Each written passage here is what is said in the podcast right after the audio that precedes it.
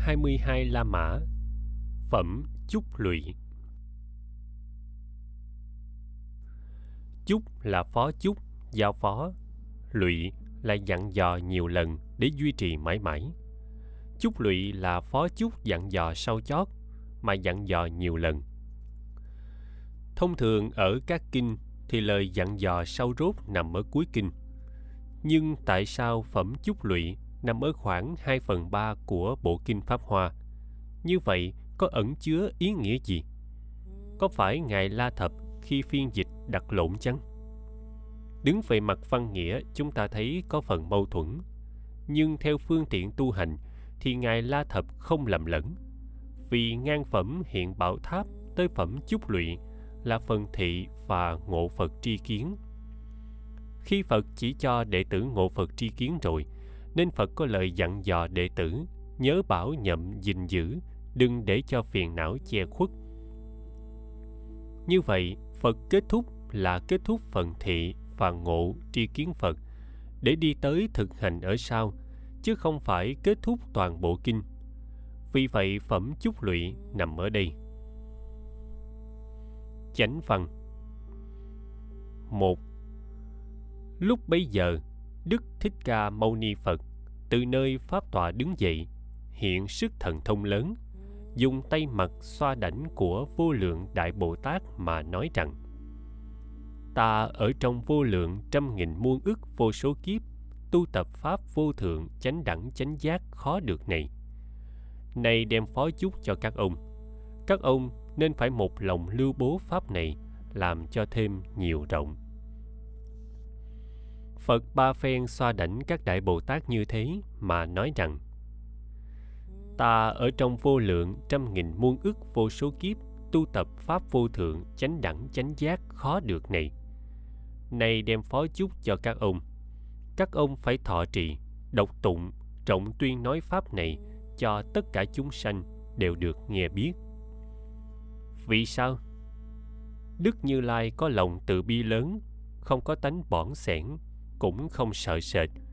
Có thể cho chúng sanh trí tuệ của phật, trí tuệ của như lai, trí tuệ tự nhiên. Như lai là vị đại thí chủ cho tất cả chúng sanh.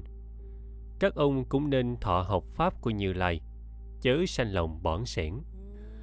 Ở đời vị lai, nếu có người thiện nam tử, thiện nữ nhân nào tin trí tuệ của như lai, thời các ông phải vị đó diễn nói kinh diệu pháp liên hoa này khiến đều được nghe biết. Vì muốn cho người đó được trí tuệ của phật vậy, nếu có chúng sanh nào chẳng tin nhận, thời phải ở trong pháp sâu khác của như lai chỉ dạy cho được lợi ích vui mừng. Các ông nếu được như thế, thời là đã báo được ơn của các đức phật. Giảng. Sau khi phật chỉ cho đệ tử ngộ tri kiến phật rồi Tới đây, Ngài xoa đảnh các vị Bồ Tát ba lần mà căn dặn. Ta ở trong vô lượng trăm nghìn muôn ước kiếp, tu tập Pháp vô thượng chánh đẳng chánh giác khó được này. Này đem phó chúc cho các ông. Các ông phải thọ trì, độc tụng, rộng tuyên nói Pháp này cho tất cả chúng sanh đều được nghe biết.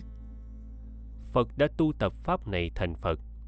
Ngài bảo hàng đệ tử cũng phải một lòng tu tập và truyền bá pháp này.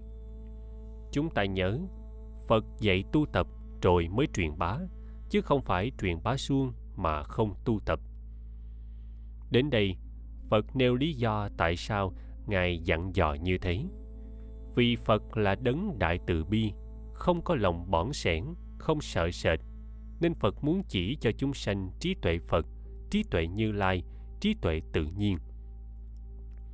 Chúng sanh mỗi người ai cũng có sẵn trí tuệ Phật. Phật mới chỉ cho biết để nhận ra, gọi đó là cho, chứ không phải Ngài cầm lấy trí tuệ của Ngài đưa cho chúng sanh. Phật đã tu hành thành Phật, quả Phật là quả rốt ráo. Ngài đã được như vậy rồi. Bây giờ, Ngài dạy lại cho đệ tử tu hành cũng được như Ngài. Nếu Ngài có tâm bỏn sẻn chỉ dạy cho đệ tử tu thành La Hán, thành Bồ Tát thôi, không dạy cho tu thành Phật, để quả vị độc tôn một mình Ngài được. đó là ngài bỏn sẻn nhưng phật dạy cho tất cả chúng sanh tu để thành phật như ngài không chịu cho ai ở các quả vị thấp. Nếu đệ tử không nỗ lực tu hành còn ở những tầng bậc thấp ngài quở rầy sách tấn cho tiến thêm để viên thành quả phật. Như vậy quá đại từ, đại bi, muốn ai cũng được như ngài. Vì phải nói ngài là đại thí chủ, ngài không muốn cho ai tu phật mà được quả vị thấp hơn ngài. Ngoại trừ độ người căn cơ thấp, phải tùy thuận dùng phương tiện dẫn dắt từ thấp đến cao. Đó là lòng từ bi và tâm bố thí của ngài không có giới hạn. Phật lại dặn các vị bồ tát, sau này nếu chỉ thẳng tri kiến phật là chỗ cứu cánh, mà người không hiểu, không tin, thì tùy đó mà linh động dạy các pháp khác, miễn sao cho người được lợi ích, được vui mừng. Đó cũng là đền ơn phật rồi. Vì vậy khi phật mới thành đạo, thấy chân lý tuyệt đối, ngài muốn nói mà sợ người không hiểu, nên ngài hạ thấp xuống, dùng phương tiện giảng dạy. Như vậy chúng ta mới hiểu tại sao có những kinh nói khác, và kinh này lại nói khác. Đó là phật, vì căn cơ chúng sanh nên giảng nói có sai biệt. Chánh văn. Hai. Lúc đó các vị đại bồ tát nghe phật nói thế rồi, đều rất vui mừng khắp đầy nơi thân, càng thêm cung kính. Nghiêng mình cúi đầu chắp tay hướng phật đồng lên tiếng bạch rằng, như lời thế tôn dạy, chúng con sẽ phân làm đầy đủ kính xin đức thế tôn chớ có lo. Các chúng đại bồ tát ba phen như thế đều lên tiếng bạch rằng, như lời thế tôn dạy, chúng con sẽ vâng làm đầy đủ. Kính xin đức thế tôn chớ có lo. Khi đó đức thích ca mâu ni phật khiến các đức phật phân thân ở mười phương đến đều trở về bổn độ mà nói rằng, các phật đều về yên chỗ tháp của phật đa bảo được hoàn như cũ. Giảng. Ở trên phật ba phen dặn dò, rồi dưới đây các vị bồ tát ba phen hứa. Như lời thế tôn dạy, chúng con sẽ vâng làm đầy đủ. Kính xin thế tôn chớ co lo. Tới đây là xong phần thị và ngộ phật tri kiến. Nên phật yêu cầu các phật phân thân ở mười phương đến nên về lại bổn xứ và tháp phật đa bảo trở về chỗ cũ. Ngang đây là sông phần khai thị ngộ. Chánh văn.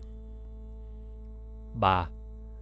Phật nói lời đó rồi, vô lượng các đức Phật phân thân ở mười phương, ngồi trên tòa sư tử, dưới cây báo và Phật đa bảo cùng vô biên vô số đại chúng Bồ Tát, bậc thượng hạnh thảy, ngài xá lợi Phất, vân vân bốn chúng hàng thanh văn và tất cả trong đời, trời, người, atula, vân vân. Nghe phật nói, rồi đều rất vui mừng. Giảng. Khi đã ngộ thì phải thực hành. Nên phật có lời phó chúc rồi thì phật hóa thân và phật đa bảo trở về bổn quốc. Tới phần thực hành thì mỗi người tự hành, tự sống. Phật không còn chỉ dạy nữa thính chúng trong pháp hội nghe phật phó chúc tất cả đều vui mừng.